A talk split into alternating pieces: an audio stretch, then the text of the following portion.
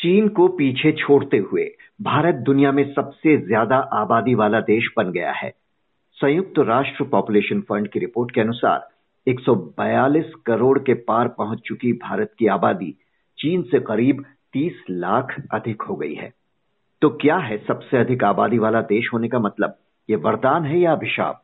इस पर चर्चा के लिए आज हमारे साथ हैं दिल्ली के आम्बेडकर यूनिवर्सिटी के स्कूल ऑफ़ लिबरल स्टडीज़ में assistant professor Deepa Sinha ji. Professor Sinha क्या है दुनिया में सबसे अधिक जनसंख्या वाला देश होने का मतलब? देखिए पहली बात तो ये है कि आ, कि भारत की आबादी चीन से आगे जाने वाली है ये हमें कुछ समय से पता है।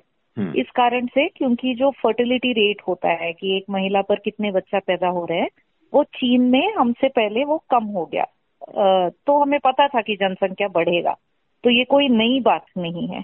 और दूसरी, जनसंख्या वरदान है कि कर्ज है, वो तो निर्भर करता है कि हम उस जनसंख्या के साथ हम करते क्या है। मतलब क्वालिटी ऑफ़ पॉपुलेशन क्या है, शिक्षा किस तरह की है, स्वास्थ्य किस तरह की है, रोज़गार कैसी है, उस पर निर्भर है कि हम इसको कैसे समझे। पर लेकिन वैसे तो कुछ थियोरी में और प्रैक्टिस में भी अभी तक नहीं है कि ज़्यादा जनसंख्या हमेशा अच्छा है या बुरा है ऐसा तो हम नहीं कह सकते चीन की बात करें वहाँ बुज़ुर्गों की संख्या बढ़ती जा रही है और युवाओं की वर्क फोर्स में कमी आ रही है वहीं हम्म। भारत में 10 से 24 साल वालों की आबादी 26 फ़ीसदी तो 15 से चौसठ साल वालों की संख्या अड़सठ प्रतिशत हो गई है यानी हम्म। एक बड़ी वर्क फोर्स है हमारे पास इसका हम्म। क्या फ़ायदा होता है इसको फ़ायदा के रूप में ही देखा जाता है। इसके लिए जो डेमोग्राफर टर्म यूज़ करते हैं डेमोग्राफिक डिविडेंड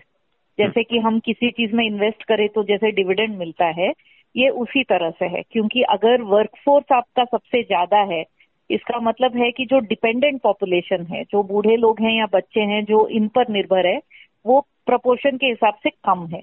तो ये माना जाता है सबसे अच्छा समय किसी भी देश के लिए वृद्धि करने के लिए, आर्थिक वृद्धि क्योंकि ऐसा समय है जहाँ पे कमाने वाले सबसे ज़्यादा है और उनको सपोर्ट जितने लोगों को करना है वो कम है। तो अगर रोज़गार ठीक हो और ये वर्कफोर्स को हम लोग यूज़ कर पाए तो ये हमारे लिए बहुत फायदामंद हो सकता है। अगले तीन दशकों तक के लिए कहा जा रहा है कि हमारी आबादी बढ़ते रहने वाली है। हम्म। आबादी बढ़ेगी तो रोज़गार की ज़रूरत भी बढ़ेगी। तो हम्म। जब आप कह रहे हैं कि ज़्यादा कमाई वाले भी होंगे लेकिन वो कमाई वाले तब होंगे जब उनके लिए रोज़गार होगा। तो इतने रोज़गार पैदा करने होंगे ये कैसे होगा?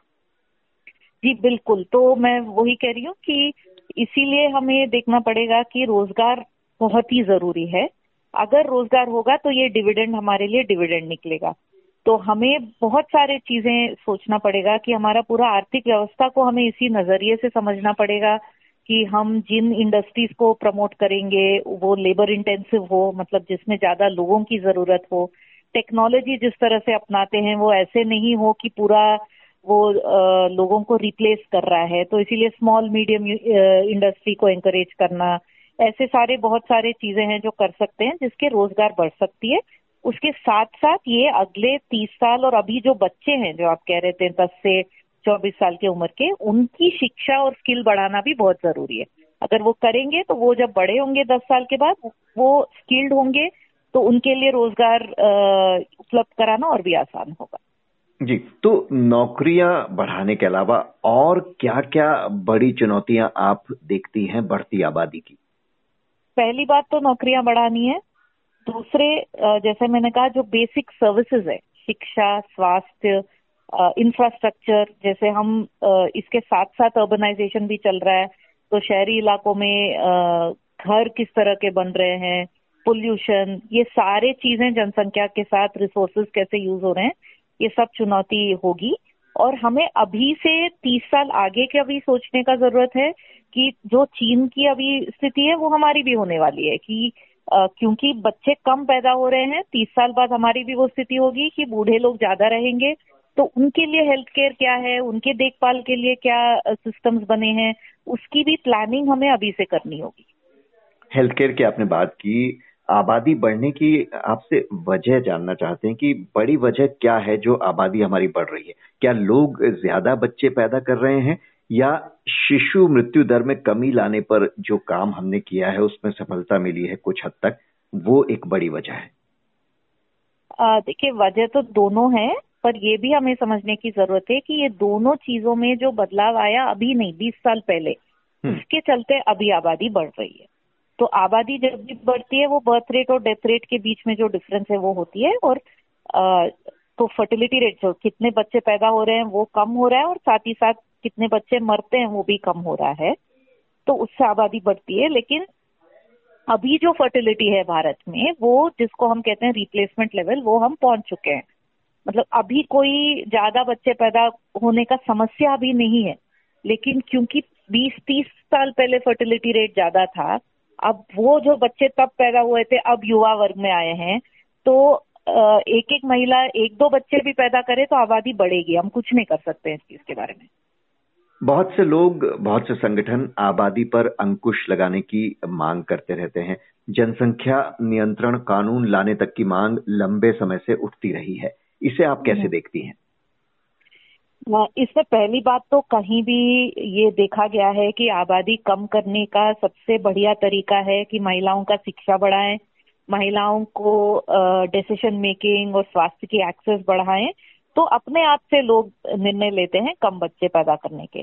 दूसरी बात जो मैं अभी आपको समझा रही थी कि अभी भारत में ये समस्या नहीं है कि लोग फर्टिलिटी रेट बहुत हाई है और लोग बहुत सारे बच्चे पैदा कर रहे हैं। तो ये एक राजनीतिक मुद्दा बन गया है, ऐसा कोई कानून आने से या नहीं आने से कुछ भी फ़र्क नहीं पड़ने वाला है।